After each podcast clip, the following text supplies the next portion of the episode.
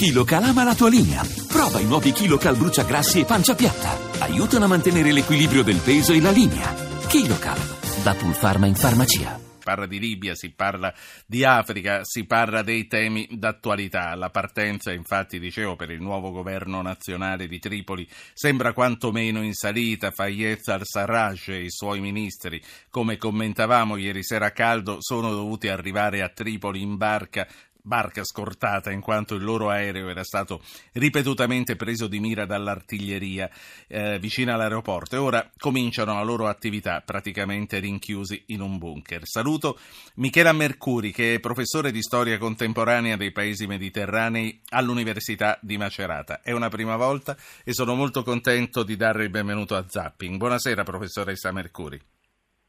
A lei e buonasera a tutti gli ascoltatori. È un governo da prendere sul serio questo di Tripoli? Ma in questo momento eh, la situazione è piuttosto delicata perché eh, questo governo di Tripoli, questo governo di Concordia Nazionale che ieri si è ufficialmente insediato appunto eh, nella Tripolitania non ha al momento il riconoscimento di nessuno dei due governi che a tutt'oggi controllano il paese, quindi il governo di Tripoli e quello di Tobruk.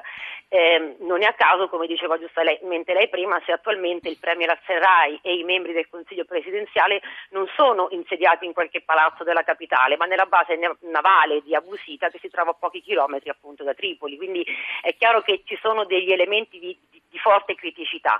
Eh, non è un caso poi se allo stesso tempo anche eh, le milizie tripoline ne abbiano impedito appunto l'accesso all'aeroporto di Mitica e quindi lo abbiano in qualche modo confinato eh, nella base navale.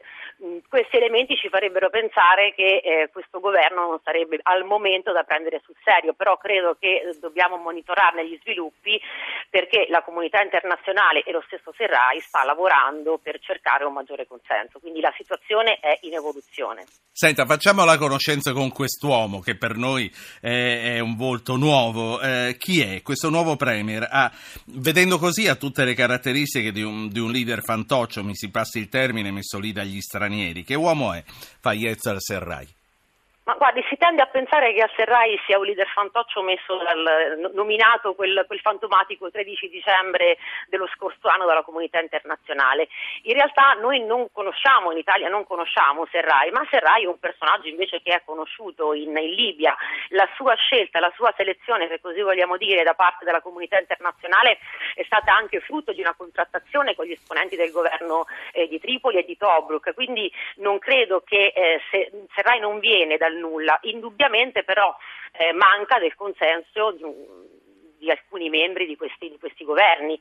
La sua figura poi è stata anche messa fortemente in discussione da Haftar, dal generale Haftar, che eh, è visto soprattutto naturalmente nella zona di Tobruk come l'uomo forte. Quindi ehm, Serrai non è, non è, poi così conosciuto, ma non è neanche sconosciuto, soprattutto, soprattutto in Libia. Quindi potrebbe per certi versi avere eh, le carte in regola, ferma restando una situazione contingente e positiva per poter portare avanti il suo discorso di unità nazionale. Senta, poi a un certo punto da quel bunker dovranno uscire.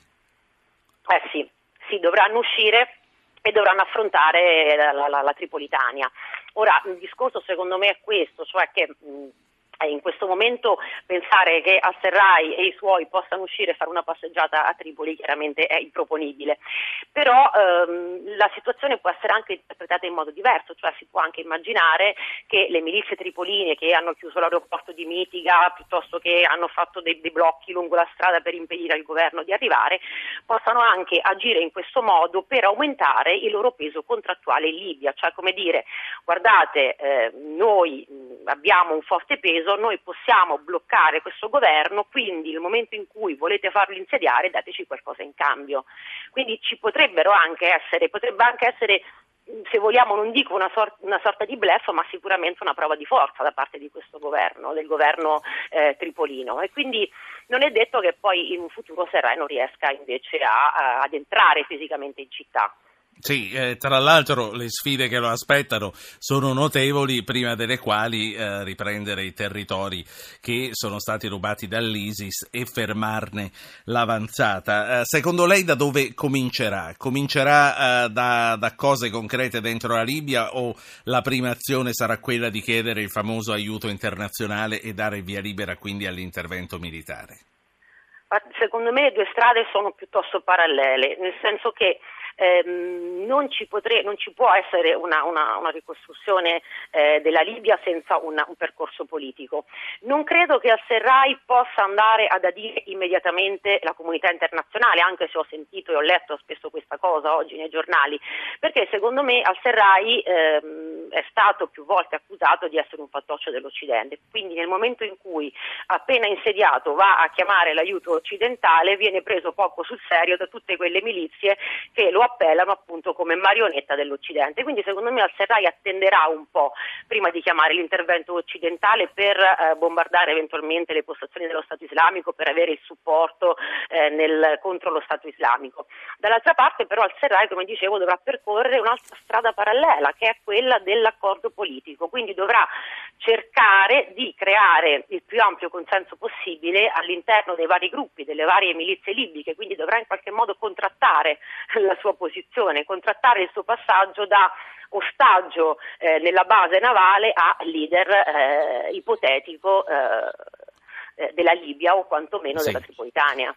Le passo un ascoltatore e poi le chiedo tutto questo che cosa significherà per noi. Lei fino adesso ci ha consegnato un'immagine assolutamente precisa di quello che succederà, ma sappiamo che quello che succede e che succederà là avrà dei, delle conseguenze molto importanti anche su questa parte del Mediterraneo, quindi vorrei capire che cosa si aspetta da come ci muoveremo. Il 335-699-2949 è il numero attraverso il quale prenotarvi con un messaggio il vostro intervento. Come come ha fatto Luigi. Buonasera signor Luigi. Sì, buonasera. Io sto seguendo con attenzione la, la vicenda libica e eh, in effetti al di là della perplessità di questo governo di unità nazionale che mi sembra effettivamente soltanto sulla carta adesso, um, credo ci sia anche una perplessità sulla necessità di mantenere una entità unica in Libia. Voglio chiedere alla professoressa, se è ancora in linea, eh, perché non è praticabile con il, il, sostegno della comunità internazionale l'ipotesi di una Libia divisa in due stati, come strutturalmente sì. in fondo è. Michela Mercuri, che è la nostra ospite, che cosa risponde?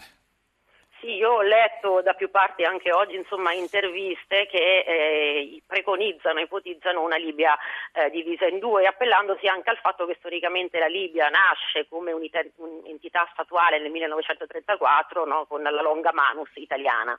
In realtà però la Libia nel corso degli anni eh, si è sempre mossa poi, dopo, dopo, dopo, questa unificazione, in maniera unitaria. Eh, I pozzi petroliferi sono da una parte, eh, la banca centrale dall'altra e si sono creati sempre maggiori legami tra queste due regioni. È pur vero che oggi con Haftar da una parte e con il governo tripolino dall'altra sembra quasi che queste due entità si stiano staccando non è un'ipotesi che, che, non percorribile a prioristicamente, secondo me, perché se ben guardiamo la cartina della Libia vediamo sì. che da un lato obiettivamente c'è Haftar con le sue milizie, eh, il governo laico quindi, e dall'altra parte c'è il governo di Tripoli, che potrebbe andare a, ad assorbire il governo di Serrai e quindi certo. diventare un'entità L'ultima, l'ultima cosa che vorrei sapere da lei, che l'avevo anticipato, sono le ripercussioni su questa sponda del Mediterraneo, insomma in Europa. Questa crisi le ripercussioni eh, so, sono state, eh, sono e saranno evidentemente eh, tantissime. Un'instabilità libica, e lo sappiamo bene, eh, anche per motivi di vicinanza geografica, corrisponde, potrebbe corrispondere anche a un'instabilità eh, italiana, un'instabilità interna. L'Italia è legata profondamente alla Libia per tanti motivi, per motivi economici, per motivi geografici e per motivi politici. Economicamente parlando, l'Italia ha tutto l'interesse alla stabilizzazione della Libia. L'Italia, lo sappiamo, ha dei forti interessi nell'area della Tripolitania. L'ENI è l'unica compagnia attualmente che opera in Libia e quindi sì. una stabilizzazione per noi sarebbe certo. importante. Grazie. In secondo luogo, sì, no, prego, in, secondo luogo, poi passa al prossimo ospite. Sta dicendo... In secondo luogo, e, e concludo, insomma, anche e soprattutto da un punto di vista della sicurezza, indubbiamente eh, la questione migratoria è fondamentale, quindi la stabilizzazione è un vantaggio eh, in esclusiva. Certo, Michela Mercuri, docente di storia contemporanea dei paesi mediterranei all'Università di Macerata. Professoressa, grazie.